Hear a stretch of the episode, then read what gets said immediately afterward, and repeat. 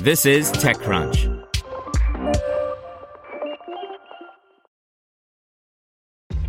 This episode is brought to you by ShipStation.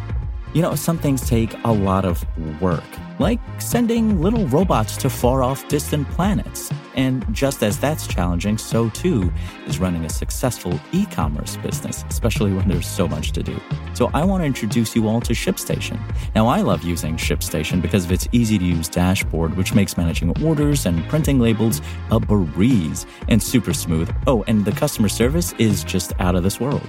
It's exactly what you need to help grow your business. Sign up for your free 60-day trial at shipstation.com slash technews. That's shipstation.com slash technews. This is TechCrunch. Suspected developer of crypto mixer Tornado Cash arrested by Manish Singh. The Dutch government agency responsible for investigating financial crimes said it has arrested an individual suspected of being a developer of the U.S. sanctioned crypto mixing service Tornado Cash in a move that has rattled some crypto and privacy advocates. The Fiscal Information and Investigation Service said Friday that the arrested 29 year old man is suspected to be involved in concealing criminal financial flows and facilitating money laundering through the popular crypto mixing service. Multiple arrests are not ruled out, it said. The agency added that it arrested the individual in Amsterdam. The move comes days after the U.S. government sanctioned Tornado Cash, a service that allows users to mask their transactions by jumbling funds from different sources before sending them to the ultimate destination, for its role in enabling billions of dollars worth of cryptocurrency to be laundered through its platform. Tornado Cash has been used to launder more than $7 billion worth of virtual currency since it was created in 2019, the U.S. Treasury said. The platform was also used to launder funds stolen in the $600 million Ronin Bridge breach and a $100 million compromise of Harmony Bridge earlier this year, according to security firms. At least $1.5 billion in proceeds of crimes such as ransomware, hacks, and fraud have been laundered through Tornado Cash to date, analytics platform Elliptic told TechCrunch earlier this week. Proponents of crypto and privacy have criticized the Dutch agency's move, arguing that mainstream payments railroads have been used for far more laundering.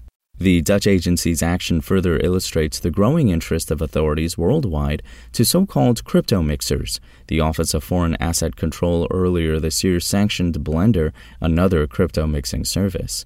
The Dutch agency's financial advanced cyber team suspects that through Tornado Cash has been used to conceal large scale criminal money flows, including from online thefts of cryptocurrencies, so called crypto hacks and scams. These included funds stolen through hacks by a group believed to be associated with North Korea. Tornado Cash started in 2019, and according to Fact, it has since achieved a turnover of at least $7 billion, it said in the statement. In the aftermath of the U.S. sanction, a number of firms, including GitHub, Circle, Alchemy, and Infura, have suspended or terminated accounts linked to Tornado Cash.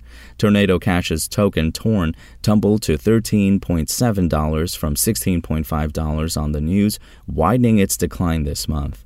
The token has fallen more than 50% in the last seven days, according to CoinMarketCap. Spoken Layer. Want to learn how you can make smarter decisions with your money? Well, I've got the podcast for you. I'm Sean Pyles, and I host NerdWallet's Smart Money Podcast.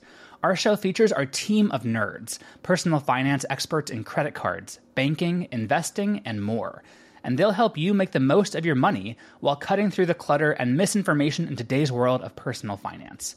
You'll get clarity on strategies to help you build your wealth, invest wisely, shop for financial products, and plan for major life events.